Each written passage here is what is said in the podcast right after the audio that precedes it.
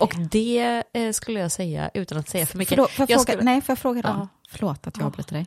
Sitter du då och tänker så här, hmm, undrar hur han förberedde sig för den här rollen? Hur kände han när han bara var tvungen att gå in? Nej, nej, inte, nej, men Jessica du har fått det om bakfoten, det är ju sexuella berättelser. Ja, men det, ju sa inte- du aldrig. Nej, men det fattar man. Vadå? Vadå Att fattar man? Jag vet ju inte vad jag det sitta- är. Vad är det jag läser? Tror du jag sitter och läser om typ så att han spelar in en scen när han rider på en häst? Ja, men det, det var ju så det lät det som. Du försökte vara så Nej, jävla pedagogisk, men det Men då kan utelämnade jag, du Då kan jag försöka förtydliga det ännu Ja. mer, att det är väl oftast av sexuell karaktär. Ja.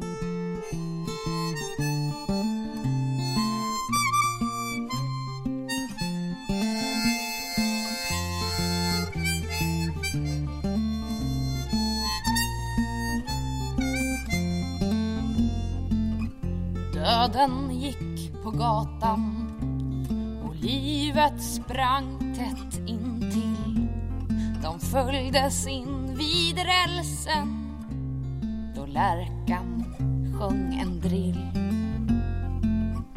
Varför följer du i mina fotspår och sjunger min melodi? Sa döden med tunga fotsteg som han gör när han drar förbi. Han såg ledsamt på livet och sa vi måste skiljas här. Men en dag så ska vi mötas. Förlåt, men jag vet inte när. Så nu får du sjunga din egen. Fy fan vad äckligt det hade varit om man satt och smaska. Ska, du- du ska få höra hur det låter när du sätter på dig dem. Sätt på dig dem nu så ska du få höra. Precis. Du får typ sätta dig på en kudde eller något. För du hör, så här ska det låta. Kan man inte vrida ner den lite? Jo, du, du bara puttar på den. Gumman, ska du sitta på den Alltså- är så sjukt obekvämt? Kan vi inte bara spela in en halvtimme med du och jag tuggar? Vi kan äta is också. Åh, fy fan.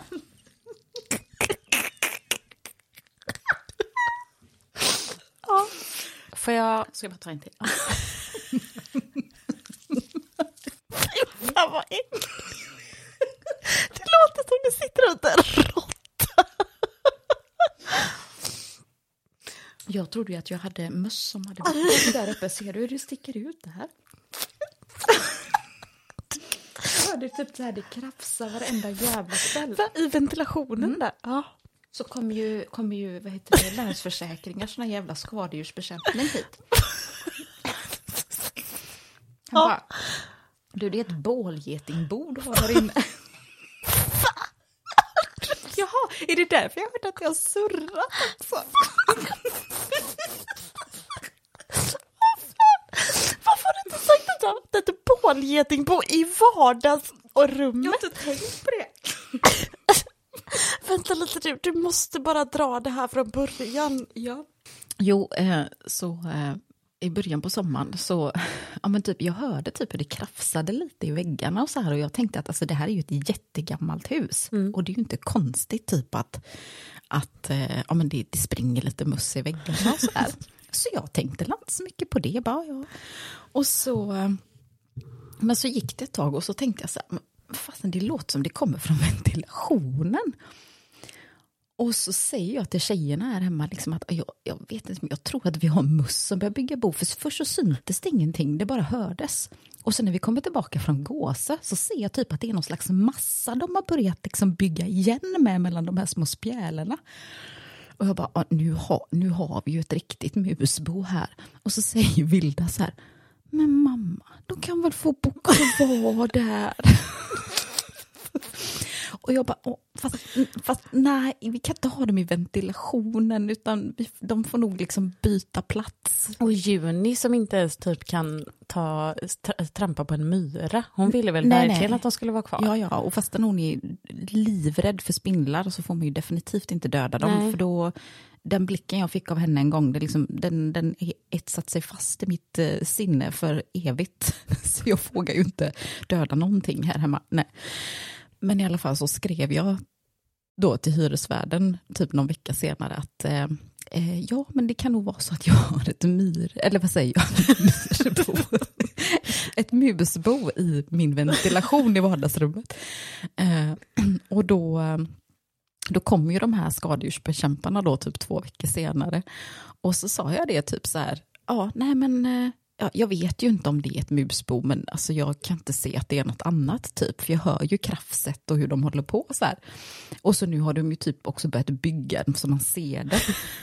Och han kommer dit och han klättrar upp och han tittar och så in med en ficklampa och bara...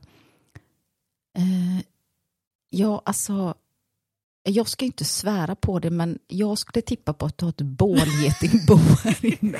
Och jag bara, va? Och, så, och då börjar jag tänka efter så här, ja det har ju surrat en del och låtit som flygfä, men då har jag tänkt att det har kanske varit sådana som flyger förbi precis utanför öppningen. och det har hörts in. Men så, nu när du säger det så låter det ganska rimligt. Så att eh, ja, han har ju sprutat in något slags pulver då som ska liksom, ja, typ bedöva dem lite så de blir lugna men ändå dör sen då. Så sen ska ju ja. det här rensas ut om ett par veckor. Men jag kommer inte göra det. Det får hyresvärden göra. Men det är så kul att du bara säger det i förbifarten. ja, sen har jag ju ett bollgetingbo. Men då kommer de komma hit och rensa. Ja, jag... Men är du inte lite nyfiken? Kommer du stå och kika lite hur många det var? Hur stort boet var? Nej, jag tycker det är lite läskigt. Alltså jag tycker de är så stora. Jag vet, det är så sjukt att, det inte är mm. så här, att han inte ens kunde säga, han kunde väl typ sagt, du har ett getingbo. Han bör, behövde han verkligen ta i och säga, du har ett bålgetingbo. Han såg ju att det var bålgetingar. Men jo. du menar att han ville typ na, lägga locket lite ja. på för min skull? jag trodde han tänkte så. alltså vet du att det är verkligen ett arbete mm. som jag, en del av mig jag är så imponerad mm. och eh, hatten av till alla. Och en annan del känner, vad är det för sjuka jävlar som klarar av att jobba med sånt? Men han var ju superintresserad, han gick ju igång här. När han stod och började kolla in där och bara, Alltså han var helt fascinerad och han hade aldrig varit med om ett bålgetingbo på ett sånt ställe och det var ju, liksom, det var ju svåråtkomligt så att mm. vi kunde ju inte öppna upp någonstans. Så han var ju tvungen att använda sån här liten pipett och sån här liten, nu vet en sån här som ser ut som på en gammal eh, eh, parfymflaska, ja. en sån här liten puff som man annars trycker på. Så då, då, då, liksom, då hade han en liten behållare under med något pulver då och så typ in emellan de här spjälarna och så försökte han få det då på specifika platser runt. Och sen kom han på att han kunde köra in en morakniv rakt in i boet så här på några mm. ställen för att typ öppna upp och få in pulvret inuti. Och det kändes lite, det kändes lite makabert kände jag när jag ändå stod där. Men han stod ändå och flåsade högt. Ja, men typ lite så. Ja.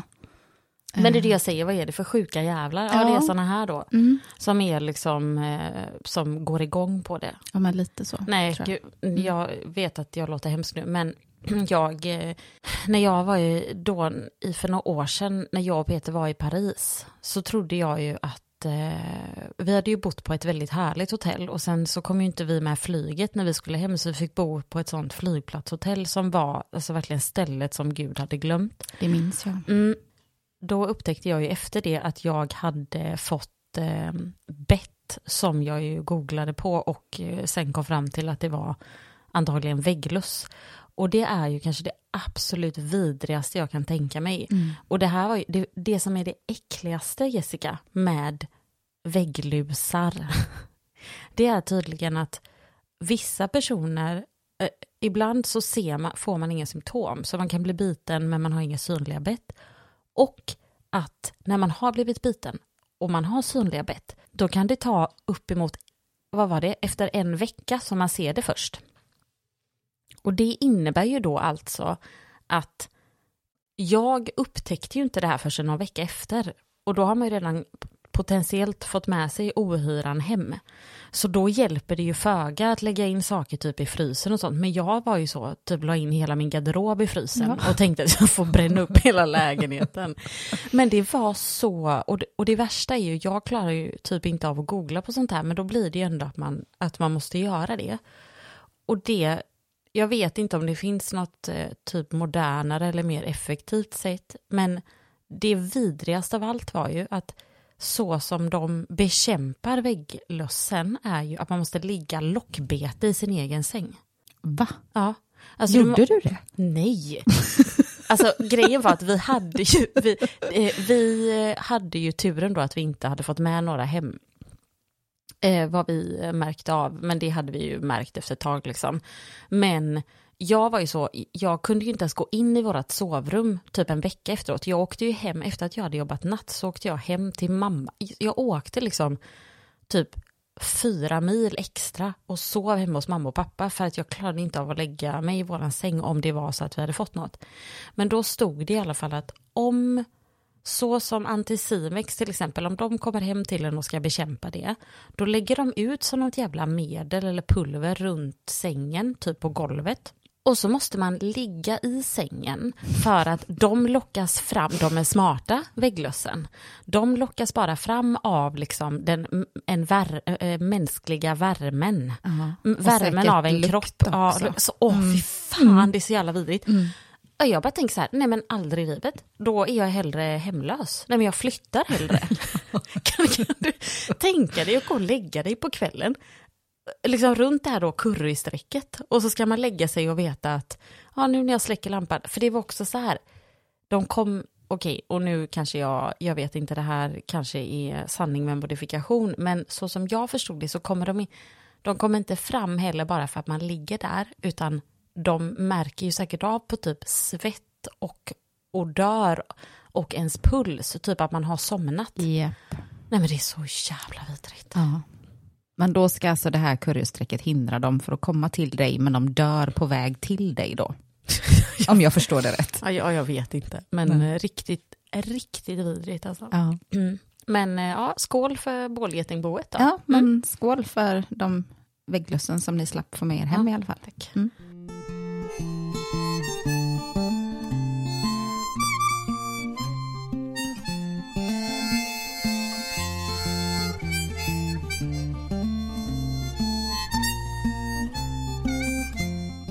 När jag och Hanna spelade in så sa jag det till henne innan att hur fan ska vi göra det här? För vi känner varandra så himla väl. Ja. Och det kan man ju tänka är en fördel. Men eh, det är som att min hjärna, alltså jag har, den har arbetat så frenetiskt för att, och så här, vad kan jag, så här, vilka frågor har jag till Jessica? Vad är jag nyfiken på som jag inte har frågat henne?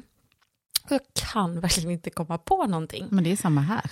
Och så vi kanske bara får överge den tanken om att vi måste liksom eh, lära oss något nytt om varandra. Ja. Alltså det kanske är, det kommer typ inte gå. Nej, och jag tänker precis som du har sagt också att alltså, när vi sitter och pratar, ja men när du och jag sitter och pratar själva annars, så alltså magin sker ju där på något sätt. Att det liksom, ja, det löser sig ändå. Vi, vi Jag pratar ju... det. Ja. Undrar om folk kommer tycka att vi har väldigt lika röst, för du och jag har ju alltid fått höra när vi pratar i telefon att vi låter identiska. Och jag har ändå fått ganska många som har sagt att de tyckte att jag och Hanna lät väldigt lika. Och det upplevde jag också på inspelningen, att vi lät mer lika varandra än vad vi gör i verkligheten. ja, för jag har inte uppfattat att ni låter så himla lika varandra. Nej. Men ja, precis, du och jag har ju alltid fått höra att vi är lika på telefon i alla fall. Men jag måste ändå då ställa samma fråga till dig som jag ställde till Hanna. Kommer du ihåg ditt första möte med mig? Ja, det kommer jag ihåg. För det, det tror jag inte att jag har hört. Alltså, Hanna, alltså Hannas hade jag ju ändå lite koll på, för vi har ju skrattat ganska mycket åt att hon inte var så imponerad av att se mig. Ja. Eh, men jag vet inte om jag kommer ihåg om du har berättat, eh, liksom ur eh, ditt perspektiv som vuxen, hur det var när jag föddes.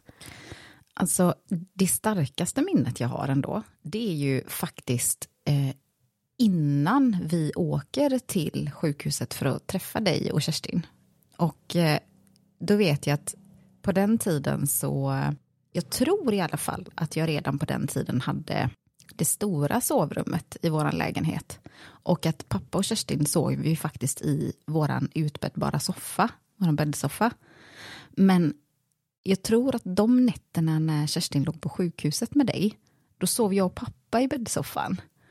Eh, och det var lite mysigt, så han låg, liksom, den var ju som ett L, så han låg där nere och jag låg där uppe typ. Och så, och så vet jag, jag tror att det var kvällen innan eh, då den dagen som vi skulle åka och, och, och, och träffa er. Så låg vi och pratade namn. Och då undrade pappa liksom vad, jag, vad jag tyckte var vad du skulle heta och vad jag tyckte var fina namn. Och det var så roligt när jag lyssnade då på när du och Hanna pratade. Att jag blev så himla full i skratt när hon kände att hon blev så besviken över att du skulle heta Frida. För faktum är att det var mitt förslag. Va? Var det det? Heta Frida. Mm. För att eh, det fanns en tjej i min skola som jag tyckte var liksom cool och söt, men hon var ändå snäll och liksom sådär. Och jag, liksom, jag tyckte verkligen att namnet Frida, det var så fint. Så, så det var det namnet jag föreslog. Och då vet jag att pappa sa så här, ja men, men Frida var fint, det var ett bra förslag. Men pratade kom ni liksom prata om att faktiskt eh, mormor ändå heter det också då? Nej. Nej. Visste Ja, pappa nej. det? Ingen aning, Nej. jag visste inte. Så.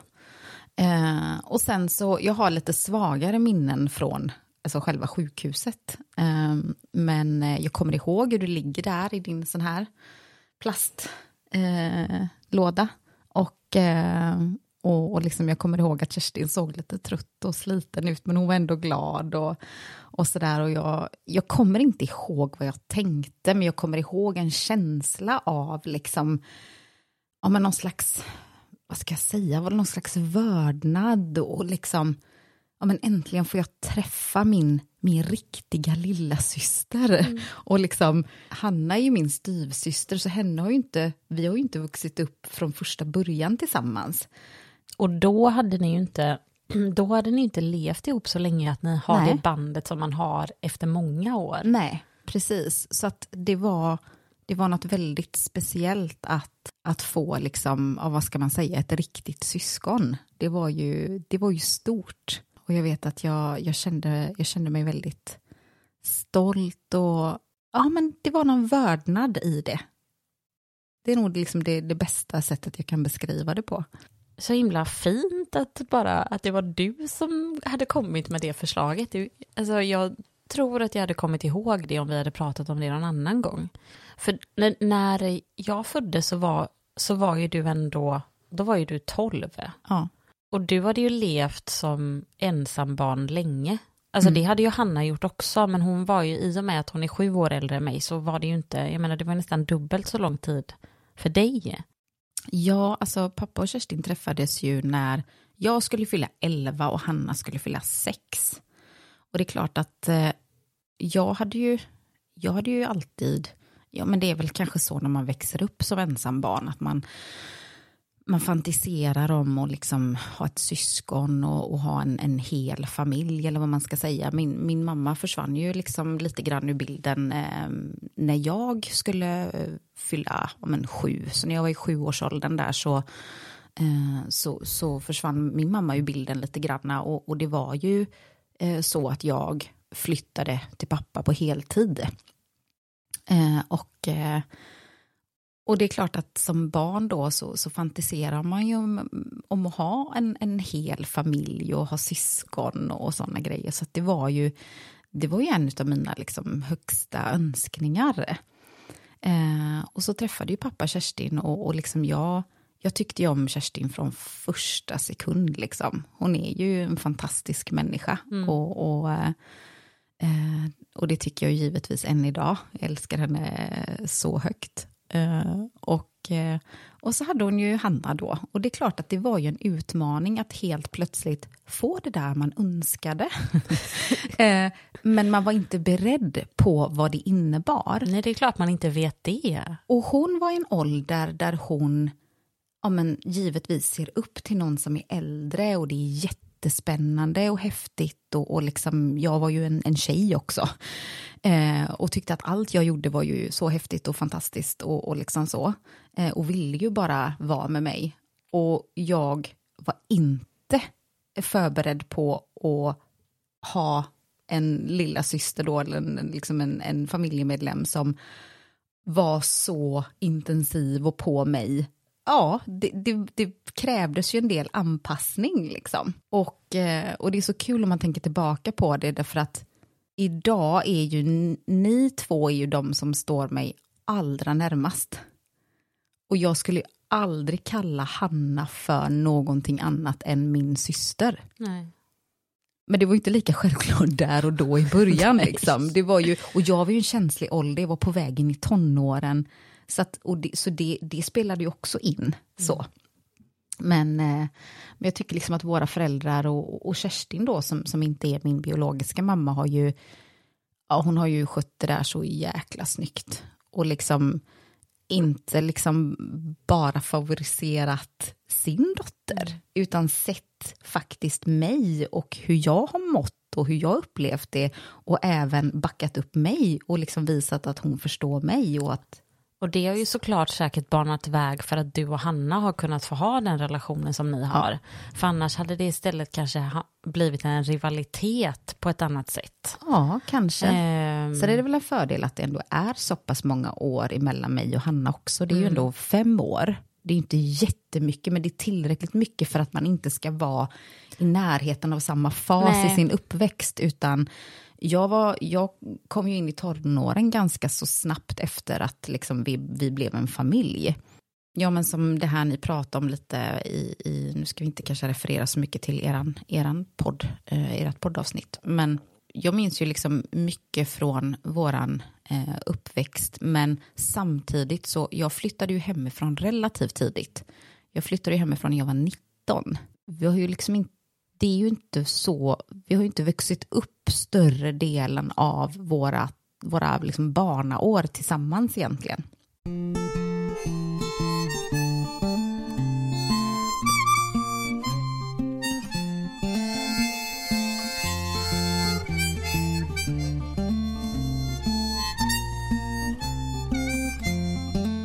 Men jag tycker det är, när man tänker på sådana här avgörande år, eller år då man är liksom i olika eh, utvecklingsfaser och eh, jag vet ju, vi har ju liksom säkert vidrört det här ämnet många gånger när vi har pratat, men det är någonting som jag tänker, jag tänker på det ganska ofta med att i, ofta i livet så, jag menar om man skulle se en helhet typ från det att man började kanske liksom utveckla en känsla för vad typ ett utanförskap är eller vad det är att inte få vara med i en grupp, alltså man ska prata när man går i skolan och jag menar jag har ju aldrig varit mobbad men jag tror att de flesta människor såklart i olika, vid olika tillfällen i sitt liv har varit med om att känna sig utesluten eller att inte passa in någonstans. Och just det här när man är i, eh, i vissa åldrar, var man suger åt sig saker. Jag har ju en sån grej som är, den är ju så, det är så sjukt hur det kan sätta sig. För när jag tänker på det så förstår ju en, en rationell och liksom en del av min hjärna förstår att jag har säkert blivit liksom eh, offer för eller fått höra saker som har varit egentligen mer brutala eller kränkande än det här. Men jag fick ju en kommentar om min eh, höga panna när jag var, jag vet inte hur gammal jag var, jag kanske var 9-10 år, något sånt där tror jag, kanske ännu yngre. Jag måste ha varit yngre kanske. Jag fick för mig att du var äldre, att du var typ 12-13. 13? Att du var typ i, i tidiga Nej, tonåren? för jag fick ju höra det här innan tidiga tonåren, för det var då jag klippte lugg. Jag tror att jag klippte ja. lugg när jag var kanske 12, så jag fick nog höra det när jag var 11-12. Och det var av en full släkting som sa på skämt typ att jag såg för jävligt ut utan lugg. Alltså det, det är så sjukt. Ja.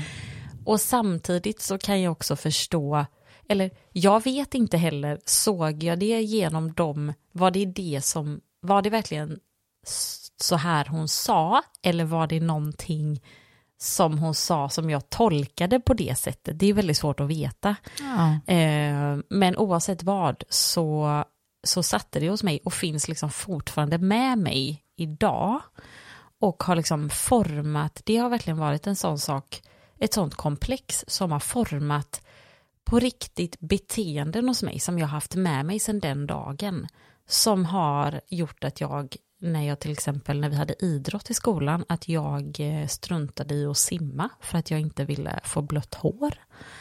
Ehm, och det är så jävla sorgligt och det är så sjukt. Men det är också som att både sådana där liksom, dåliga saker som händer en men också saker som eh, man minns eh, Alltså sådana tydliga saker är väl kanske typ ens första stora kärlek som liksom Eh, alltid på något vis är med en i livet eh, på olika sätt. Och det behöver inte handla om att det var en helt och hållet antagligen bra upplevelse, men det var kanske en av de första väldigt intensiva och starka upplevelserna.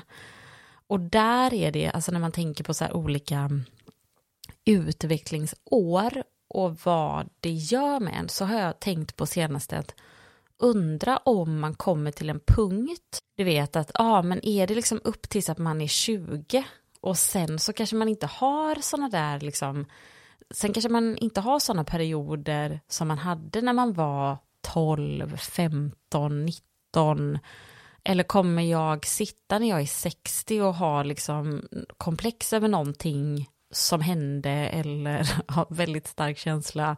För något som hände när jag var 35.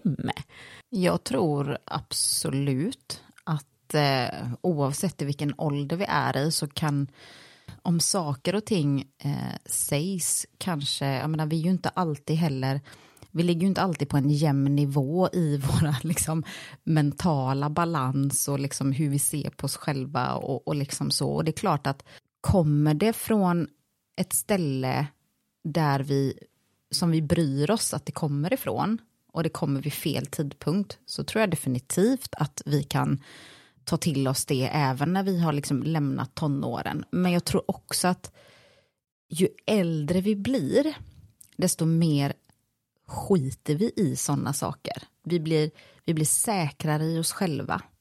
Vi, eh, vi utvecklar en, eh, en, en, en annan självkänsla och att vi lär oss att sålla lite granna bland vad är viktigt och vad är inte viktigt. Och att man, man lär känna sig själv mer och mer och mer för varje år som går så man vet liksom att ja, men det här är jag. Det här är så jag ser på mig själv. Men jag tror inte det finns några garantier för att liksom bara för att vi har passerat en viss ålder att vi liksom är immuna mot sådana saker. För det är som du säger, vi, vi, vi har ju våra erfarenheter med oss och vi, vi, vi har liksom en, en eh, jag menar, har vi ett R från någonting så är vi mer sårbara där jag kan ju relatera till det du säger jättemycket. Du kommer ju dock inte från en vuxen, vilket man ju då kan tycka att en vuxen person borde ha mer vett att liksom välja sina ord. Eh, och, och givetvis inte på, liksom, ja, insinuera sådana saker överhuvudtaget. Men, men det här att bara typ att få höra men som i den här känsliga åldern när man liksom börjar utveckla bröst. Och så har man på sig, alltså jag är ju uppvuxen, jag var ju liksom i tidiga tonåren och eh, under, tonåringen, under tonåren på 90-talet. Och då var det ju såna här eh, eh, ribbstickade eh, bomullstoppar som var väldigt moderna. Och de, eh, de avslöjade ju varenda kurva som fanns på kroppen. Och det var innan liksom jag hade börjat använda bh. Men ja, det hade ju liksom, det hade börjat utvecklas liksom på mig. Och då får jag höra på omvägar att två tjejer i min klass hade liksom sagt att men hur kan jag ha på mig en sån topp, jag som har så fula bröst liksom. Och det, det är så att än idag så har jag svårt att acceptera mina bröst till 100 procent. Mm. Det ligger så djupt i mig. Och då har jag ändå kommit väldigt, väldigt långt. Jag har ju haft komplex för mina bröst i alla år innan. Eh, nu har jag inte komplex längre, men jag har svårt att känna mig 100% nöjd eller bekväm med mina bröst. Mm. Eh, och jag tror att kanske så är det så att jag kommer bära med mig det resten av livet. Åtminstone den liksom, känslan över att, ja, men hur ledsen jag blev och den skammen jag kände. Alltså jag skämdes ju något fruktansvärt. Här har jag gått omkring och liksom känt mig snygg och fin. Och så får jag höra att jag är ful. Minns du, var du typ 12, 13 Eh, ja, någonstans ja. där. Eller kanske, nej, kanske inte 13. Jag gick ju fortfarande i mellanstadiet, så 11-12 mm. där. Mm. Gud vad man kan, alltså jag kan förnimma den åldern från kanske, ja men 10-11 och tills att man var runt, eh, ja men runt 14. Det var ju inte så att man var supersäker när man var 15 heller. Men den, det här att man också gick från, för de allra flesta går ju från att kanske ha gått i, i låg och mellanstadiet på en skola och sen byter man till en helt ny skola där man också är yngst för att det är högstadie oftast bara. Och den här eh, att vara så extremt eh, eh, känslig och det är sån sårbar, det är sån sårbar period på det sättet också att man känslan av, även om man kanske var en person, även om man kanske tillhörde typ att man var grunge eller punkare eller vad som helst, att det var så tydligt för en att man fortfarande inte ville, man ville samtidigt bara vara fucking normal eller vara som alla andra eller tillhöra vad det nu var liksom då. Fan, det är klart att man, att man önskade att man, eh, som när jag tänker på min panna, som jag inte heller är vän med fortfarande, för mig så är jag ju alltid medveten om den. Det är alltid, sätter jag upp mitt hår och inte har min lugg, då är det alltid en, en tanke hos mig, eller det är alltid, det är inte någonting som bara händer, det är inte neutralt. För jag tänker så här, det har ju varit eh, hela den här liksom kroppsaktivismvågen som kom liksom för ett antal år sedan och som på väldigt många sätt var liksom eh, såklart eh, revolutionerande och som är fantastiskt, men som också väldigt länge, där mycket handlade om att man bara skulle älska sin kropp, typ.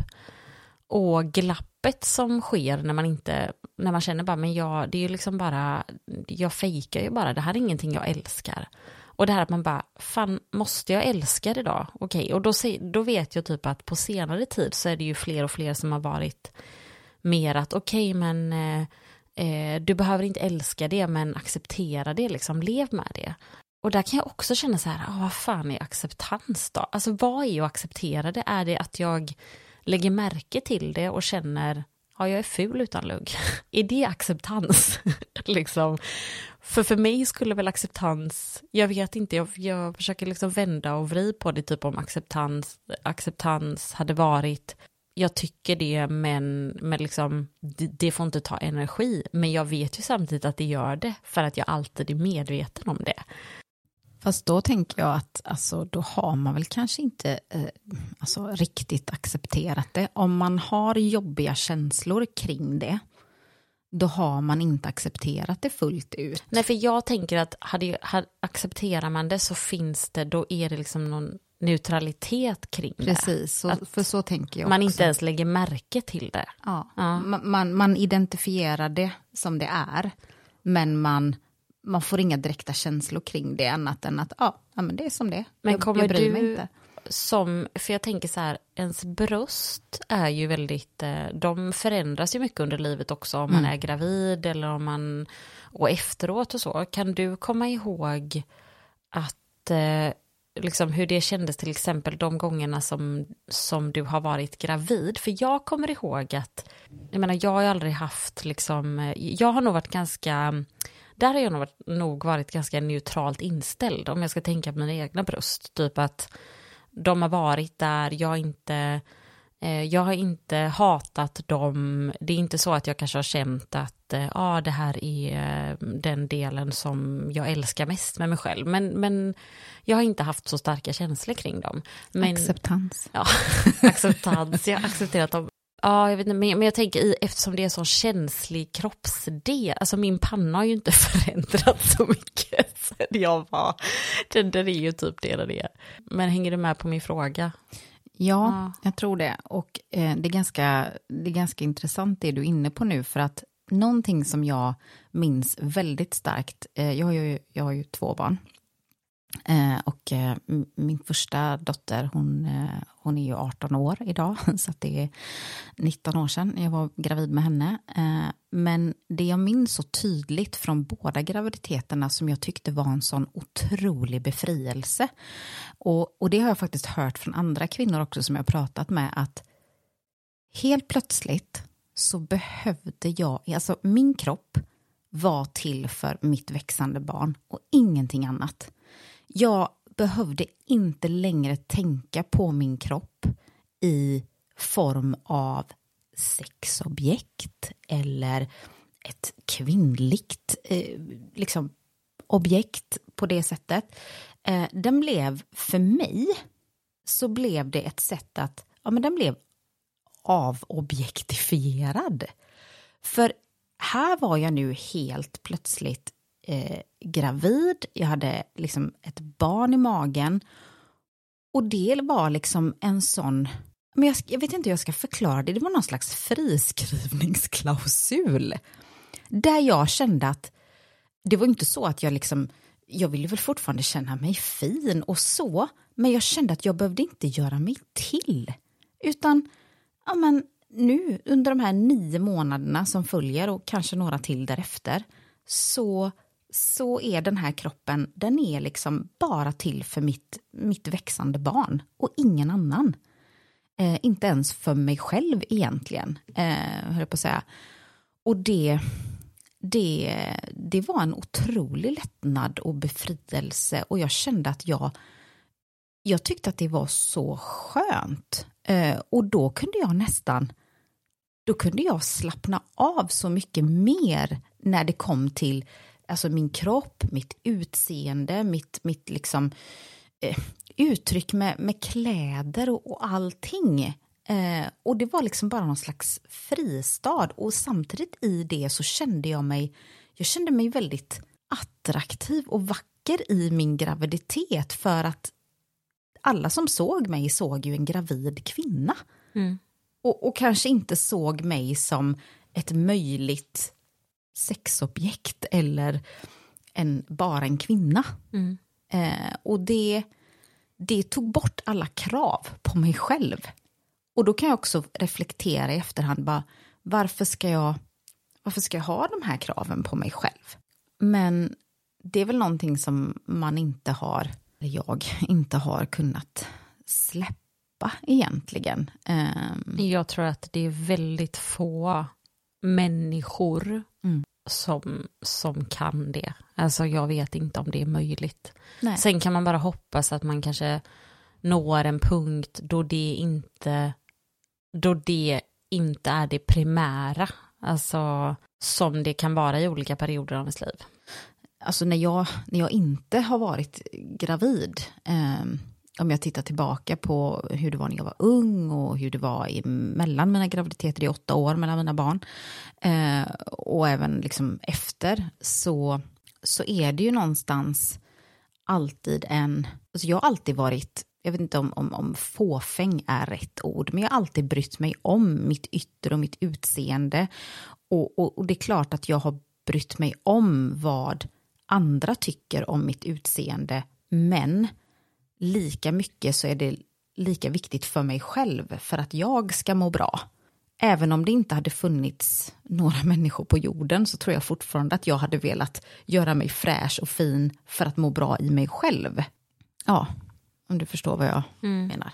Nej men alltså jag kommer verkligen ihåg den känslan också från när jag var gravid. Att det var ett sånt, eh, jag minns att det var en kombination av känslan, för jag kommer ihåg när magen började växa lite, att jag då la märke till, och det här är så jävla sorgligt, men jag vet att jag då hade en känsla eller en tanke av att jag blev varse att jag inte höll in min mage.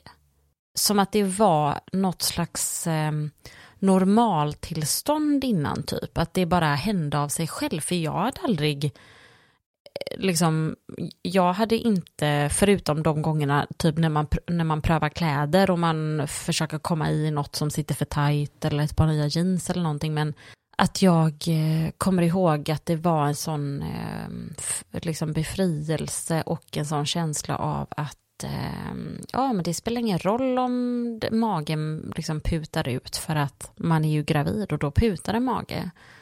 Och det var både skönt såklart, men det var också så fruktansvärt sorgligt att på något vis inse att att det är någonting som man uppenbarligen liksom sysslar med annars utan att ens tänka på det. Alltså utan att jag hade tänkt på det. Utan att ens då ha en mage att hålla in. Alltså det är så jävla bisarrt.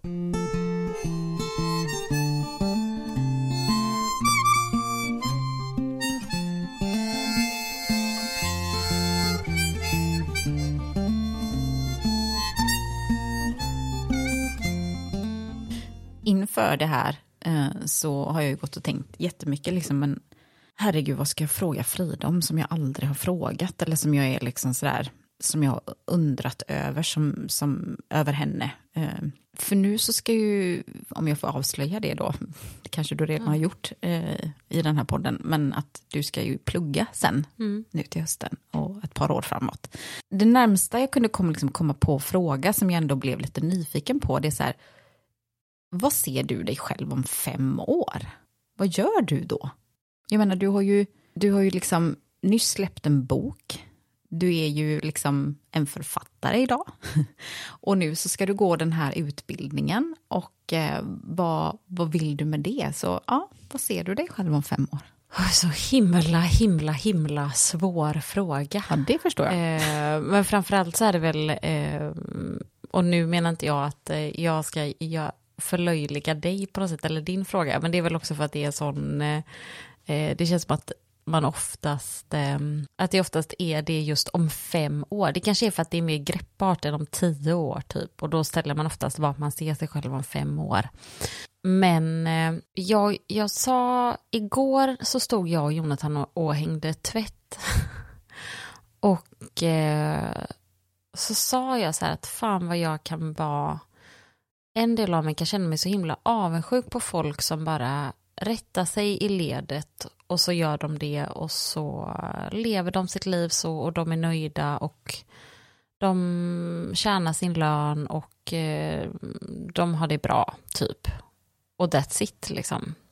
Och jag har ju verkligen, eh, jag har liksom alltid, eh, för det är så kul, för när jag, när jag och Hanna pratade så sa jag ju väldigt mycket, då, då gav jag typ som ett litet kärlekstal till henne att jag alltid har sett väldigt mycket upp till henne i hennes eh, arbetsliv. För hon är ju verkligen en person som när hon, hon eh, liksom vet sitt, sitt värde och eh, möts inte det då liksom är det tack och hej och hon vet vad hon går för liksom. Hon har oftast haft väldigt liksom, tydliga mål, så som jag har sett det i alla fall. Och så har jag ju tänkt mycket om dig i, när jag, du har ju alltid liksom varit någon slags, eh, vad ska jag säga, alltså jag tycker att ordet förebild, det, lå, det låter så jävla löjligt, men för mig så, så har ju du alltid på något vis eh, gått framför med liksom fanan högt i hand på något vis vad gäller eh, liksom både, både arbetsliv men också privatliv, att du där upplever jag att du och jag har liksom alltid varit väldigt lika, åtminstone sen jag blev vuxen. Alltså det är ju lite det som man får gå efter. Om någonting inte känns rätt eller sant för en så går det liksom inte.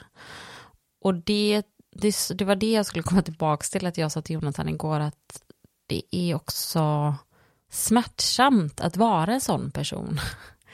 Um, och jag vet liksom inte vad alternativet är. Jag förstår såklart att fan, alla är vi människor och alla känner vi, liksom alla har vi våra liksom, kors att bära och saker som vi, eh, som håller oss vakna om natten. Och det är väl både det som är min, min styrka och min liksom akilleshäl på något vis. Att jag, att jag eh, har den där liksom nyfikenheten och liksom lusten över att liksom se vad jag kan på något vis. Och samtidigt, och det är så jävla lustigt för en del av mig, jag har ju som nu då innan jag ska börja plugga så har jag ju eh, den här känslan av eh, att vara en bluff är ju väldigt nära just nu. Alltså jag tänker ju liksom, ja men jag hade bara tur när jag sökte in och nu, nu kommer de liksom få sparka ut mig eh, liksom från utbildningen för att eh, de bara oj men vad är det för clown vi har tagit in och hon kunde visst inget. Och det här är verkligen inget jag säger för att jag typ är ute med hoven, att någon ska säga men nej du kan visst, utan det är på riktigt så jag kan känna att jag är livrädd och tänker vad fan har jag gett mig in på liksom. Och samtidigt så har jag en annan del av mig, om, om det nu är min själ eller vad det nu är, som säger åt mig, men det är, det, här, det är den här vägen som du ska gå. Och då måste jag göra det. Och det är det som som jag både kan känna är ehm, att jag är väldigt stolt över den sidan hos mig själv och den är samtidigt väldigt, den eh, utmanar ju en. Och så, så när jag tänker på mig själv om, om fem år så, så tror jag jag tänker, jag har liksom jag har ganska svårt att liksom kanske visualisera konkret. Alltså vissa kan ju vara så här, om fem år då ska jag ha ett sånt här hus och jag ska ha så här mycket pengar på banken. Alltså och liksom, gud det hade varit jättegött att vara en sån person. Men för mig så handlar det kanske mer om en känsla av riktning, alltså typ att, att mitt inre och yttre liksom är i symbios. Och vad det är om fem år, det, vet, det, det, har jag, det vet jag inte. Jag vet bara typ att, alltså vi, vi pratade om det lite när vi åt middag förut, att, eh, att jag har haft sådana sammanträffande på senaste tiden som verkligen har varit, eh, liksom, där det har känts som att någon större makt har liksom, flört, liksom flört flörtat med mig typ och sagt att ja, alltså det har varit så tydligt på något vis att den riktningen jag har valt nu är, det är nästa steg. Och det är både jättespännande och helt, alltså jag känner mig skräckslagen liksom. Det är också någonting med att, att inte komma från en från en överhuvudtaget liksom akademisk bakgrund. Nu är det, jag ska läsa liksom en yrkesutbildning, alltså manusförfattare för film och tv, så det är inte som att jag ska läsa så liksom fem år på universitetet. Men det är ju, jag menar, det här har ju liksom forskats på eh, att, jag menar, kommer man från en akademisk bakgrund och det är ju liksom, det är ju lätt att tänka själv, men då ligger det närmare till hands att kunna se det livet för sig själv för mig så, när jag gick i gymnasiet, jag var ju så extremt skoltrött och det syns ju på mina betyg. Men det syns ju också att, och det är ju det här jag menar är min styrka och den jävla killeshälen, för det som syns på mina betyg är att det jag tyckte var tråkigt hade jag väldigt svårt för och jag hade svårt att motivera mig till det. Men det jag tyckte om, det hade jag inga problem med. Så jag är ju liksom inte dum i huvudet. Och i många år så tror jag att jag gick runt med en berättelse om mig själv som var att det måste ha inneburit att jag bara var lat. Det var det är liksom väldigt svårt att förklara eftersom jag kan ha det här liksom extrema fokuset så fort jag tycker om någonting. Eh, men att jag kan ha otroligt svårt att motivera mig för något som inte som inte liksom känns eh, givande och det är, jag tycker att det är pinsamt att erkänna för att jag kan förstå att man kan uppleva det som något barnsligt, att det kan låta barnsligt. Där kan jag verkligen, eh, där är vi nog väldigt lika du och jag. För mina betyg ser ju exakt likadana ut. Alltså jag har väldigt höga betyg i de ämnena som inspirerade mig och som jag tyckte var bra. Och jag har alltid varit bra på att skapa med händerna eller alltså så. Ja, främst med händerna då. Men i, i andra ämnen. Och det är precis det som du beskriver det här att, att man har känt sig dålig eller lat för att man inte kunde få bättre betyg i matte eller samhällskunskap eller geografi eller någonting sånt. Och sen när man har blivit äldre och man har insett sina sina styrkor och, och liksom hitta sina intresseområden. Alltså, jag, jag skolade ju om mig när jag var närmare 40. Och jag menar, idag så känner ju jag att jag är verkligen bra på det jag gör. Men det har jag ju inte att tacka skolan för. liksom. Det har jag ju att tacka mig själv för. Men då när du skolade om dig, för det, det är ju det här, för mig så är ju det ett väldigt liksom fint och skönt exempel och det var det jag skulle komma till. Att jag också upplevt att för mig så har det känts som att när jag har tittat på dig, och det kanske inte ens har varit eh, på ett medvetet plan hos mig, utan mer en känsla av liksom släktskap och inte släktskap i att vi faktiskt är släkt, utan liksom på ett själsligt plan som har inneburit att jag har känt att okej, okay, men det är inte, det finns liksom olika sätt att göra saker på. Och eh, jag har också kunnat se vad det har kostat, alltså på nära håll, vad det har kostat på ett personligt plan för dig. Och du har ändå gjort det. Och det tänker jag ju också på exakt det här som du säger att när du började att studera för då tänker ju jag så här, då kommer vi ju lite från samma plats, alltså som du säger att när du gick i gymnasiet att så här, dina betyg också var så, det speglade väldigt mycket, okej, okay, det här älskar jag, jag har bra betyg, det här är svårare för, eller det här tycker jag liksom inte är kul, och, och det speglar de betygen också. Och sen när man är liksom närmre 40 att liksom sätta sig och, och plugga igen. Vad, jag menar jag vet ju såklart bakgrunden till mycket, men jag tror inte att jag har frågat dig hur det kändes kanske att börja plugga när man är vuxen. Det som du, det som du beskriver där med att liksom vara, alltså på något sätt så taggad på någonting eh, samtidigt som det skrämmer skiten ur en jag har läst det någonstans, att då är det rätt. så jag tänker lite så här som du beskriver det här, att ja men, ja men typ det här känslan av att liksom, ja men fasen, är jag bara en bluff kommer jag bli utslängd från den här utbildningen för att jag kommer inte ha någonting att komma med.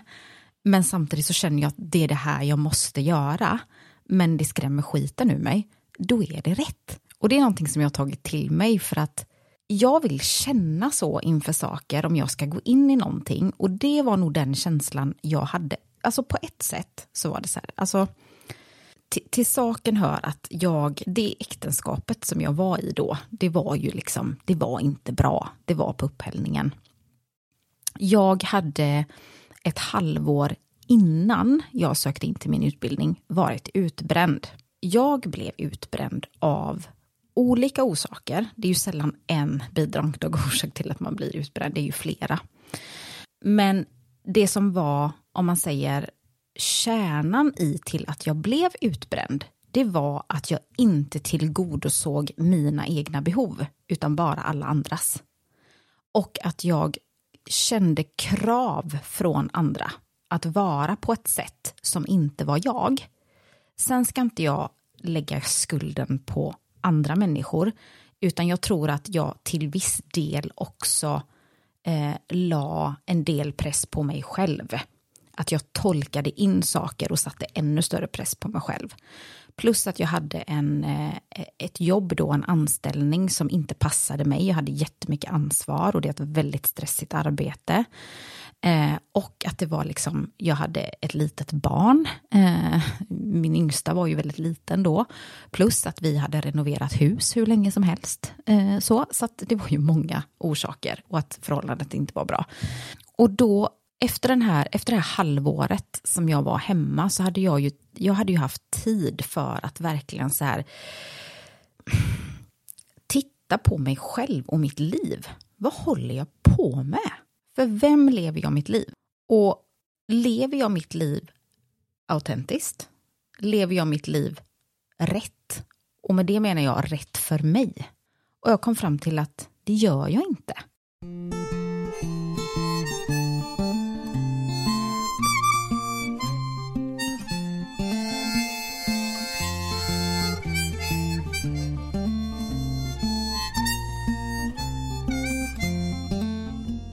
Och då är det så att jag har haft ett intresse för hälsa och kost i många år. Eh, jag har ju brottats med många problem själv när det kommer till eh, vikt och sådana saker. Och, och liksom i princip aldrig haft ett normalt förhållande till mat. Så där föddes väl mitt intresse för detta. Och jag kände under min sjukskrivning att jag, jag kan inte gå tillbaka till det arbetet jag har idag. Utan jag, jag kände bara inom mig att det finns ingen annan väg för mig att gå. Den enda rätta vägen för mig, det är att utbilda mig till det jag vill jobba med. Och det är hälsa. Så jag började söka på utbildningar. Jag ville söka till eh, en utbildning som gjorde att jag kunde hjälpa människor med deras hälsa och, och liksom, ja, kost då var ju min, min mitt största intresse. Och eh, hitta då en hälsocoachutbildning. Och eh, ja, hade man haft ett, ett bra förhållande så kanske man hade ja, men satt sig ner och diskuterat med sin andra hälft och, och liksom så här och talat om att eh, om det är det här jag vill göra och liksom vad innebär det här för, för oss och för familjen och, och liksom ja, sådär verkligen eh, kommit på en plan. Eh, men eh, jag bara tog beslutet och jag anmälde mig till utbildningen och jag kom in och jag sa att nu har jag kommit in på en utbildning och det är det här jag kommer göra nu. Eh, för att det fanns ingenting att diskutera. Det fanns ingenting att tänka över. Eh, och det var så klart och så tydligt för mig och det är en av de få sakerna i livet som har varit så glasklara. Och det var liksom bara meningen. Det var bara rätt. Och det var skitläskigt. Och jag var livrädd. Men sen när jag väl kom dit och började, allting bara föll på plats. Och liksom jag, jag bara kände att jag var det jag skulle vara. Och jag gjorde det jag skulle göra. Och, och precis som vi har pratat om många gånger att, eh, och det sa vi också vid middagen här förut, att när saker och ting är rätt och man följer rätt väg, då, följer, då, då, då faller saker på plats. Det är precis som att universum tycker inte om att du sitter med armarna lagda i kors och inte gör ett skit och bara liksom förväntar dig att allting ska komma till dig. Utan du måste, du måste börja ta stegen, du måste göra jobbet. Men när vi gör det, då kommer vi få hjälp på vägen. Och det blev så liksom att innan min utbildning ens var klar så hade jag ett jobb. Och, och det är fortfarande där jag är idag. Och jag arbetar med det jag älskar och jag är uppskattad för det jag gör. Eh, jag älskar det jag gör och jag vet att jag, jag är bra på det jag gör. Eh, sen kanske jag inte kommer jobba på det stället och i, i den, på det sättet resten av mitt arbetsverksamma liv. Men, men jag känner ändå liksom att det var så, det var så självklart och, och, det var så tydligt. Och jag tror att när saker och ting, precis som du beskriver här förut, att ja, men det är den här vägen jag ska gå och det, det finns inget alternativ. Då finns det inga tvivel, även om man är rädd och det är läskigt. Men, ja, nej men precis. Men kan du, känna, kan du känna igen det här också i att det kan vara att man kan vara lite avundsjuk på de som verkar bara kunna vara nöjda? Nej. Nej är min, mitt raka svar på det. Mm. För att jag har också tänkt mycket på det här och jag tänker så här, jag förstår, och där tror jag också du och jag är väldigt lika. Jag har väldigt svårt att förstå människor. Jag pratade faktiskt med, med, med en person om detta senast idag på jobbet. Jag har väldigt svårt att förstå hur någon kan stanna kvar på ett jobb i princip ett helt, ett helt arbetsliv och känna att man egentligen inte riktigt trivs och det är egentligen inte det här jag vill göra och eh, det är inte jättekul att gå till jobbet varje dag, men man gör det. Man bara accepterar det, man bara härdar ut. Varken du eller jag är sådana. Det, det är precis som att, jag menar, jag, klart jag har haft sådana jobb också. Och min själ har för typ förtvinat varje gång. Och jag har inte blivit långvarig på de ställena. Och sen givetvis att, jag menar, det är klart att i perioder har man ju tvungen att, varit, varit tvungen att ta arbeten för att liksom få sätta mat på bordet. Men som sagt, det är just tillfälliga arbeten. Jag tror att, jag tror att följer man hjärtat, och det är något av det svåraste man kan göra, för det kräver extremt mycket mod. Eh, och det gör också att när man följer sitt hjärta så betyder det att man kan förlora eh, man kan förlora relationer längs med vägen. Eh, man kan också hamna på vägar som man inte kanske hade tänkt att man skulle hamna på. Eh, och det är väl också där modet kommer in lite grann, tänker jag. Eh, men jag tror att om alla hade följt sitt hjärta så tror jag att den här världen hade varit en mycket eh, gladare och bättre plats. Eh, och jag tror att då hade varje människa kommit till sin fulla rätt. För jag tror att vi sitter på en, alla människor sitter på en enorm kapacitet att kunna bidra med någonting till världen. Och det är ju så här att man kanske tänker så här att man, när man hör oss prata nu att ah, men det är bara jag, jag, jag och vad som är viktigt för mig. Men jag har den övertygelsen att om vi gör någonting som vi brinner för, när vi har fullt hjärtat och det är rätt för oss, det är då vi är tillbaka till världen. Och det spelar ingen roll vad vi gör. Det spelar ingen roll om du är en, en slaktare eller om du är en filmproducent eller om du är en, eh, en hälsocoach eller om du är en revisor. Om du är riktigt bra på det du gör och tycker om det du gör, då kommer du bidra till, till liksom resten av världen. Ja, för tänk, alltså, och nu, det här säger jag verkligen inte på liksom, med, alltså tänk bara typ, om ingen hade velat jobba på, på Anticimex. Då hade vi fan fått gått runt med vägglöss och bålgetingbo i vardagsrummet. Nej, men alltså på riktigt, mm. att så här, det är ju exakt det typ att jag kan, det kan jag tänka på när jag ser både typ Eh, folk på, liksom, eh, på arbeten eller, eh, alltså jag tänker på det ibland till exempel inom idrotten, så har jag haft någon tanke som är så här, och jag vet inte om det är för att man har, om man har för mycket tid eller vad det, vad det kan vara, men alltså jag så här, men gud det är så sjukt typ att så här, så här varje år så ser, alltså typ att det alltid finns folk som vill så här bli backhoppare. typ, varför ta, att det inte är så att något år så är det bara, nej vet ni vad, vi har inga tävlande, för det var inga som var tillräckligt bra för att typ, det är ingen som tränar på det här längre typ, för alla vill göra något annat. Alltså att folk, det är väl fan tack och lov att vi är så olika och att vi vill olika saker. Alltså, och att vi uppenbarligen är bra på olika saker.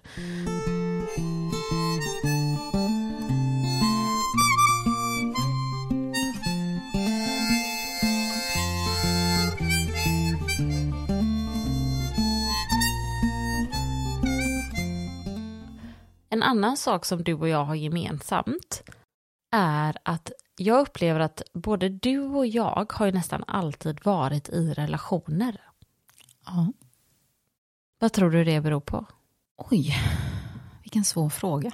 Och, det kan, och också så här, och även när man inte är det så har man sökt det. Säger jag ju till dig då som liksom ändå har varit under en lång period, inte har varit i en relation men aktivt har velat vara i en relation. Ja. Eh, jag kan ju säga så här att efter min andra skilsmässa då, som är för, oj, hur länge sedan är det nu? Är det fem år sedan?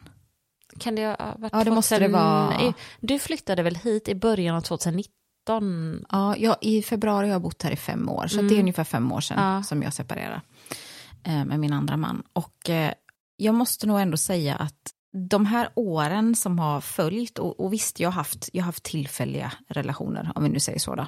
Men de här åren som har följt när jag har varit eh, singel då, man ska säga, eh, har varit otroligt nyttiga för mig för att det har, det har hjälpt mig, inte, inte bara efter min liksom, utbrändhet och sjukskrivning, för att då fann jag mig själv väldigt mycket.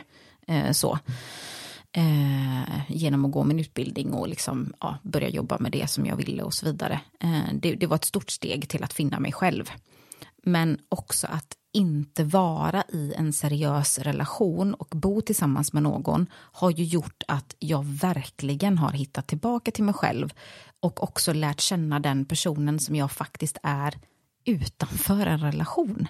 Och det är någonting som jag värdesätter så otroligt mycket.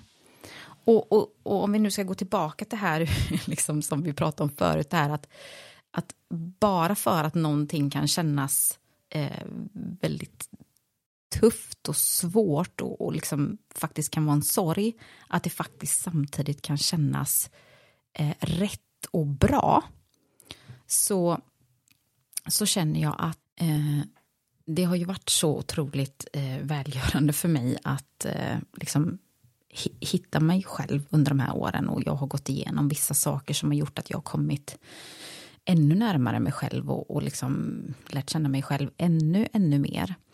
Eh, och, och, samtidigt som det har varit sjukt jobbigt och utmanande och det har gjort ibland att jag, mitt mentala mående har inte varit på topp, kan ju du intyga. Och eh, de här åren som jag har varit eh, singel då, eh, med olika saker som jag gått igenom, så har jag också blivit jag har, liksom, jag har, jag har fått en, en, en, andlig utveckling som jag nog aldrig hade kunnat drömma om att jag skulle få. Eh, så att för mig så tror jag att det har varit, det har varit avgörande för mig att komma dit som jag är idag. har varit avgörande. Eh, jag har varit tvungen att vara själv och gå igenom utmaningar just med mig själv eh, för att komma dit där jag är idag och vara den personen som jag är idag. Men jag har alltid, som du sa förut det här, att jag har alltid sökt efter jag tror faktiskt att jag har sökt efter mig själv i alla dessa år. Men nu när jag har hittat mig själv och vet vem jag är så vill jag på riktigt, jag trodde att jag ville det på riktigt förut, men nu tror jag att jag på riktigt vill faktiskt hitta den personen som, som är rätt för mig, som matchar mig. Och jag vill leva i en relation med, det är också det här, om vi nu ska prata klyschor, det här klyschigt att säga liksom hitta rätt person för mig. Eh, vem är den rätta liksom? Ja men den rätta personen är väl den som kan absolut matcha mig men också kan eh, se mig för den jag är, alla mina sidor, uppskatta mig för den jag är och också utmana mig. Så mm, det är väl det, är väl det jag söker och jag, det är ju inte det att jag jag känner ju inte att jag behöver någon. Så pass långt har jag kommit med mig själv att jag känner inte att jag behöver ingen partner. Jag behöver ingen man. Jag har allting jag behöver i mig själv egentligen. Men jag tror ändå samtidigt att det inte är en, det är inte en sanning heller. Därför att det finns saker i en tvåsamhet oavsett om man lever som kvinna-man eller kvinna-kvinna eller man-man eller flersamhet eller vad det nu än är, så tror jag att det finns någonting i det som gör att vi blir, vi blir ännu mer av oss själva. Vi kan ge till någon annan och vi kan få från någon annan och på så sätt så, så, så utvecklas vi ännu mer um, och kan bli ännu mer oss själva. Och det är väl det jag söker i en, en partner egentligen. Men tänker du då de här, eh, till exempel många tidigare år, tänker du när du säger att du har insett att du nog har sökt dig själv?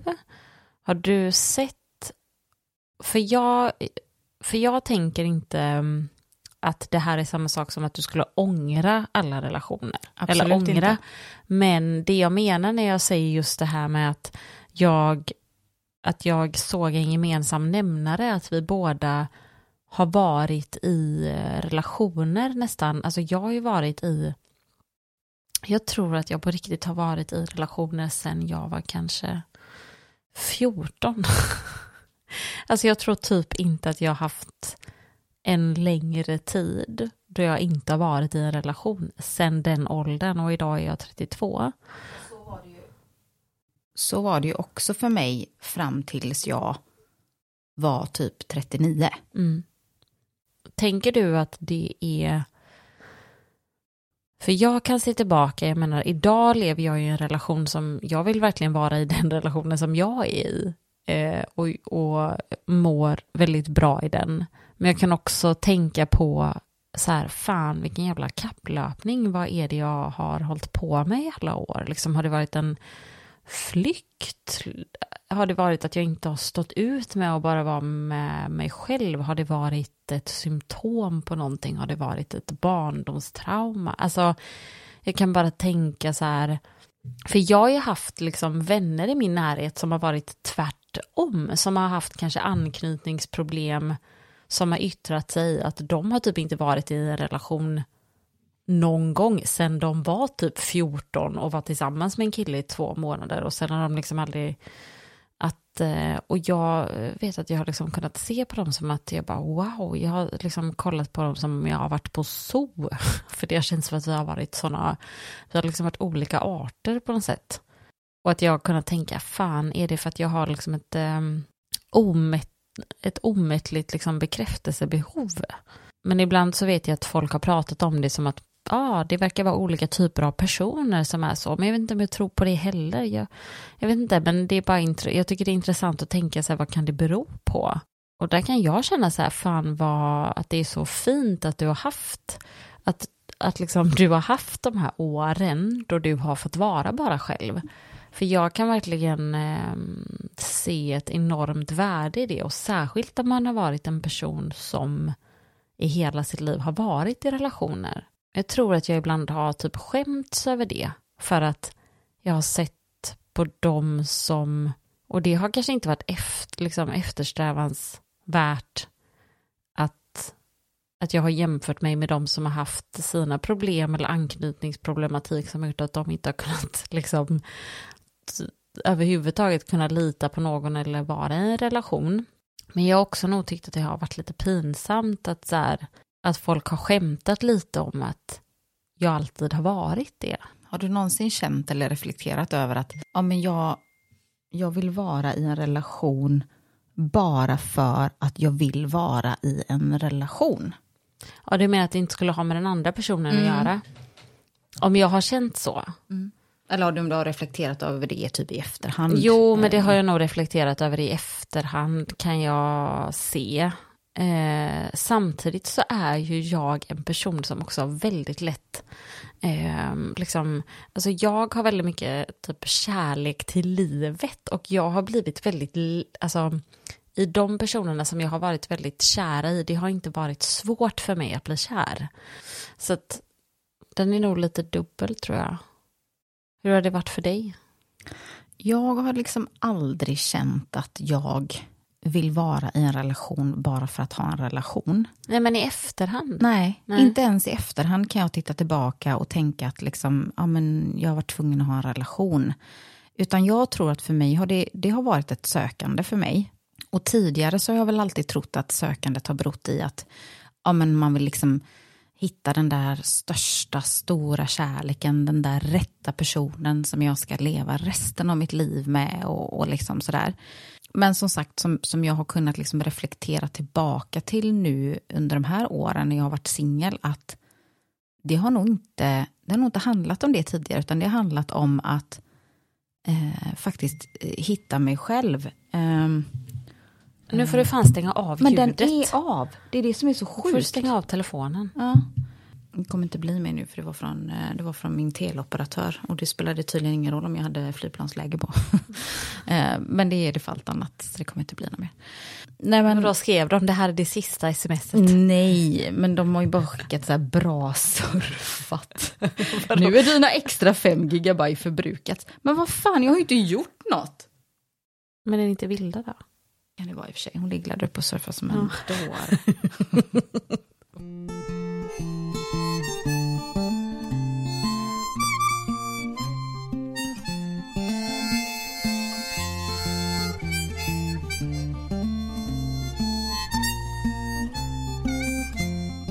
Stänger av den nu?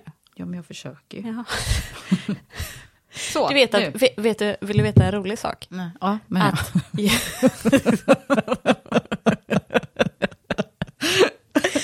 jag, det tog mig, nej jag har inte ens min telefon här. Det tog mig ett år innan jag visste hur jag skulle stänga av min, eh, se, min nya, eh, då, eh, inte lika nya iPhone. Mm. För att innan har man ju bara hållit på den enda knappen. Jo, det var det jag försökte nu. Ja, men man ska ju hålla på den övre volymknappen och den samtidigt det är så jävla sinnessjukt. Så jag gick ju in då de få gångerna jag stängde av den så gick jag in liksom i inställningar och stängde av det som liksom en tant typ. Mm. Ja, det var det Jag kom på det till slut. Jag först ja. bara säger det, nej, jag vill inte prata med dig just nu. Kan vi inte prata om något roligt? Jo, jag vet, men jag skulle bara avsluta ja. med det att, eh, det, det, blir lättare stämning snart, eh, men jag skulle bara avsluta med det att nu är jag verkligen redo för den stora kärleken, eh, jag är trygg i mig själv, jag har hittat mig själv, jag vet vad jag vill ha och vad jag inte vill ha. Och jag behöver inte söka efter det längre. Jag ska klippa in en väldigt stark Céline Dion-låt här efter det.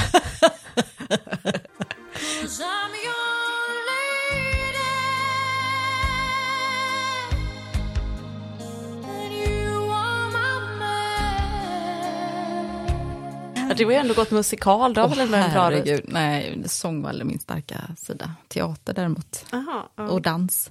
Alltså musikaler är ju det värsta jag vet. Och det roliga är att jag gick musikallinje på gymnasiet, men jag har aldrig gillat musikaler. Det är ju vidrigt. Alltså vet du vad jag känner de gångerna? Jag vet på tal om att så här, försöka tillhöra och liksom eh, att man skulle passa in med någonting när man var yngre. Jag vet att jag var och såg Guys and Dolls på, eh, det var vid Göteborgsoperan tror jag. Och led mig igenom hela. och mamma sa efteråt, för jag tror vi hade fått biljetter från någon bekant. Och jag var så, åh det här är det bästa jag har sett. Så jävla töntigt. Jag vet inte, jag, just då hade jag ett väldigt vagt, den enda faktiskt musikalen som jag tycker om är Rocky Horror Picture Show. Men det är ju typ ingen musikal, fast det är det.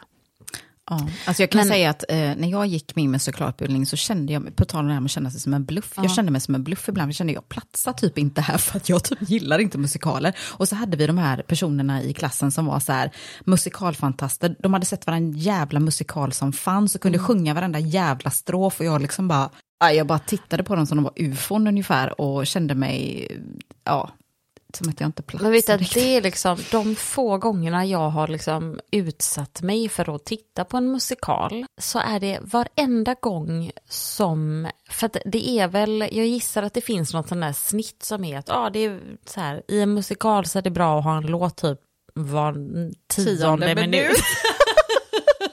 Yes. Så att ingen glömmer att det är musikal. Exakt. Men mitt problem är att då har jag ju hunnit att börja glömma och kanske så här, ja men i vissa filmer att man ändå känner typ att storyn ändå håller. Och då förstör de det genom att börja sjunga. Man blir så jävla triggad va? Oh, fan, det är så jävla töntigt. Oj, det var det var Det är så jävla töntigt. Vet du vad det roliga är? Min yngsta dotter. Ja. Det var inte himla länge sedan jag upptäckte att hon inte heller är en fan av musikaler. För vi satt så här och skulle hitta någon film på Netflix. Och så eh, hittar vi någonting och jag bara, ja. Ehm, så kollar vi på trailern, ja det är ju en musikal då. Hon bara, nej, inte musikal, hatar musikal. Och jag bara, that's my daughter. Fy fan vad man hatar musikaler. Det är den enda gången jag skulle titta på ö, musikal, en hel musikal är om Pedro Pascal är med. Då kan jag kolla på det musikal. Ja, men då kan du kolla på vad som helst.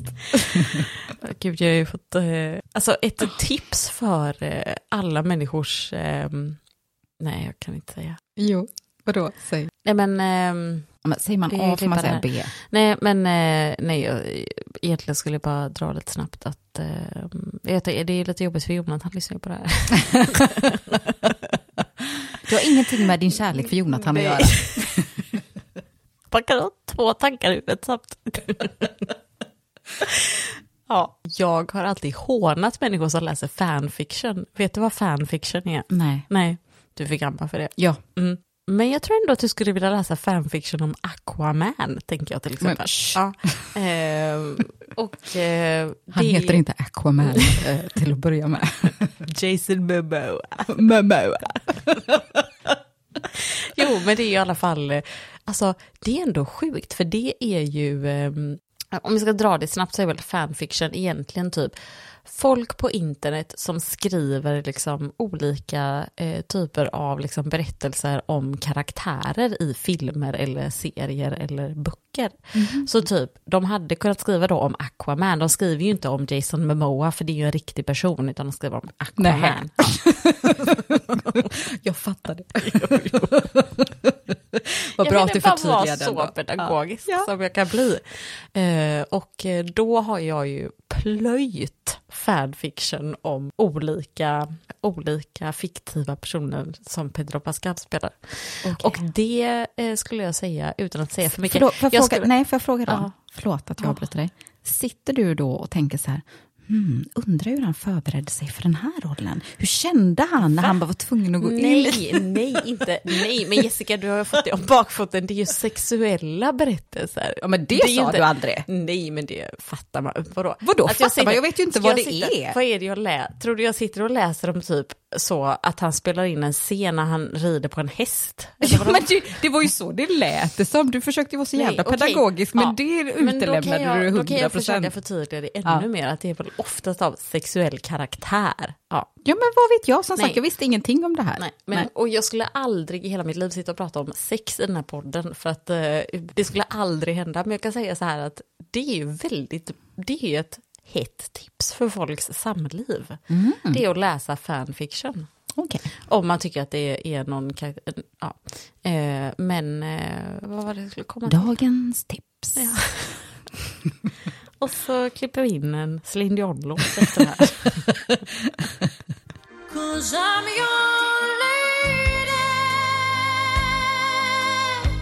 Mm, jag lyssnade på någon skvallerpodd om att han, eh, Jason Moa, skulle ha varit eh, typ bannad från en hel eh, delstat för att han var otrevlig.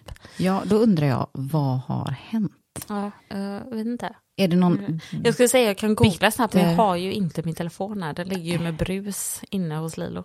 Jag är ju så himla förstörd över alla, eh, typ hennes två första år då hon inte kunde sova utan brus, så jag vågar inte stänga av det. Nej.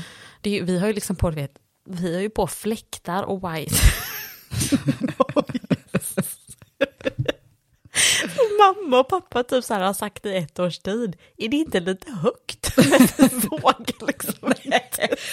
Men man, man kanske kan sänka typ Ja, så ett vi- halvt steg Men jag ska varje. säga att nu för tiden hemma så har vi, vi har inte på någon white noise längre. Eh, det, det slutade vi med och eh, nu känner jag mig ändå så pass trygg. Men det är ändå någon sån här jävla PTSD-grej alltså. Att, Jag eh, förstår det.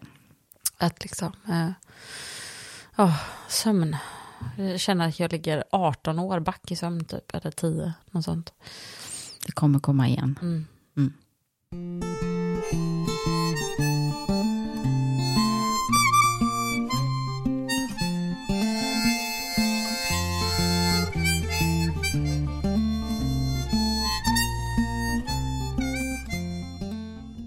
Vet du vad jag kom att tänka på? När vi pratade om förut hur skönt det var att liksom bara vara den gravida kroppen. Jag minns när jag var gravid att det var ju väldigt eh, eh jättespeciellt eftersom jag och Jonathan, vi hade ju, vi typ lärde ju känna varandra under min graviditet för vi hade ju inte träffat så länge. Och det var både väldigt eh, sårbart men också väldigt, väldigt fint det gick inte heller att försöka maskera saker, för man är så utlämnad till hela upplevelsen och till det faktum att är man dödstrött så är man dödstrött och eh, alla sådana här känslor såklart som jag minns att jag hade att så här, kanske jag, att är jag tråkig nu eller sådär. Men jag har ju ett väldigt tydligt minne av när den här, eh, vad ska jag säga, när eh, vår relation kanske sattes på prov rent sjukdomsmässigt första gången. Men i många av de fallen när man annars kanske blir gravid och eh, då kanske man har varit i en relation tidigare och man har haft till exempel magsjuka tillsammans. Eh, man har haft perioder av när relationen har varit liksom på topp och när den har liksom varit i en dal och så. Men jag blev ju jättedålig i magen typ en och en halv månad innan min förlossning. Vi höll på att måla om i, vi höll på att måla om i vardagsrummet. Och jag kände att jag eh, behövde fisa. Jonathan var på toa och jag, jag fes. Och så kände jag, det var nog inte, var nog inte bara en fis. Det var nog någonting mer. Eh, och jag knackade på dörren och Jonathan svarade ja. Och jag tänkte bara, jag får bara säga det. Eh, jag måste duscha. Jag har skitit på mig. och sen var jag så dålig i typ sju dagar och Mm. kunde knappt äta någonting.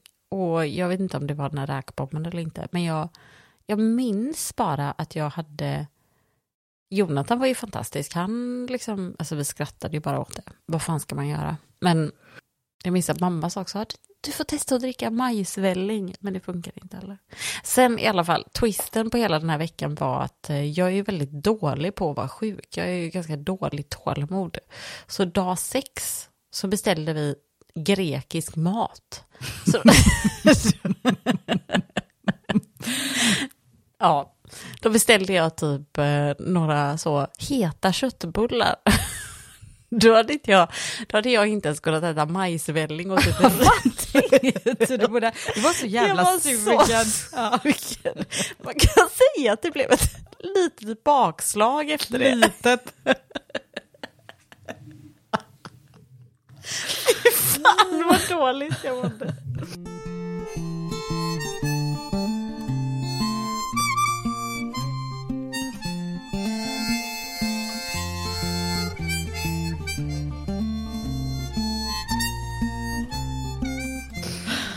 Åh, men jag, alltså min skräck nu är ju när hösten kommer att jag ska få sådana sjuka höstblåsor igen som jag fick förra året. Och alltså det var något av det värsta jag har sett Nej i men alltså den Jessica, vägen. jag låg, jag låg i soffan med kylklamp så här på kvällen med händerna och då, du känner ju mig, jag är en oerhört frusen person. Jag ligger ju inte och kramar en kylklamp Nej. inte jag, nej, åh fy fan, det var fruktansvärt. Jag tänker att nu har du ju liksom, nu har du ju antikroppar mot det. Så att om du skulle råka på det igen så lär det inte bli lika illa. Nej, nej jag hoppas inte det. Det var, det var ju Jag också tyckte så, så synd ja, om men dig. grejen var så här också, jag måste en shout-out till Jonas. Shout Men jag måste säga att ehm, det är fan inte många människor i livet jag har träffat som är så jävla snäll och icke-dömande som honom. För att jag bara tänker på, alltså jag såg ju spetälsk. Ja. Så minns jag att vi satt vid matbordet typ och att jag så här dag fem eller någonting tyckte att det var, det var lite jobbigt att visa mig ändå kände jag. Eh, och jag, alltså jag vet inte om jag, klar, jag klarade väl knappt av att äta någonting. Men att jag sa till att han, är det för att jag är så himla ful? Du är så himla snygg idag. Och så, så, så, så sa Jonathan så här typ. Ja tack. Du är också fin. Jag såg ut för jävligt. Men det är ändå kärlek. Ja, ja det är kärlek. Ja.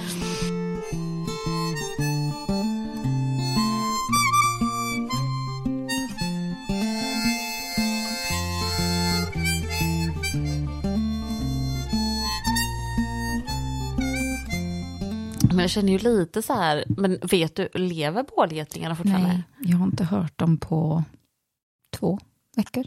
Men om man lyser in, ser man någonting då? Ingen aning, jag har inte velat titta. Men du får jättegärna gå upp och, och kika läget om du är sugen. Ska jag göra det och göra en live-rapport? Ja, jag tror att din makabra sida drar lite i dig nu. Vänta, ja, jag måste bara, jag, jag får bara lysa. Ja. Ja. Alltså jag försöker också ignorera det faktum att jag ska sova i det här rummet i natt. Men om... Fast de kommer ju inte igenom. Jag måste få eh, fickan. Ja. Hur sätter man på det? Jag skojar bara. Jag vet. Jag vet inte om man ser någonting.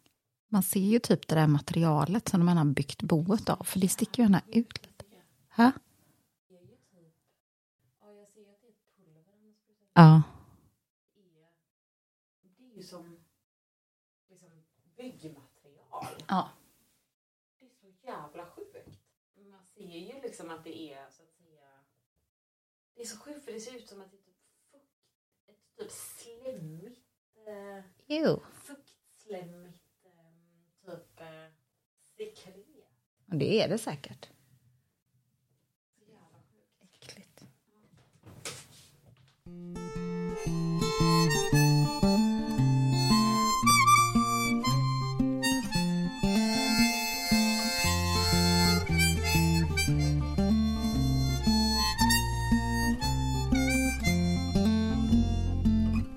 Döden gick på gatan och livet sprang tätt intill. De följdes in vid rälsen då lärkan sjöng en drill. Varför följer du i mina fotspår och sjunger min melodi? Sa döden med tunga fotsteg som han gör han drar förbi. Han såg ledsamt på livet och sa vi måste skiljas här. Men en dag så ska vi mötas. Förlåt, men jag vet inte när.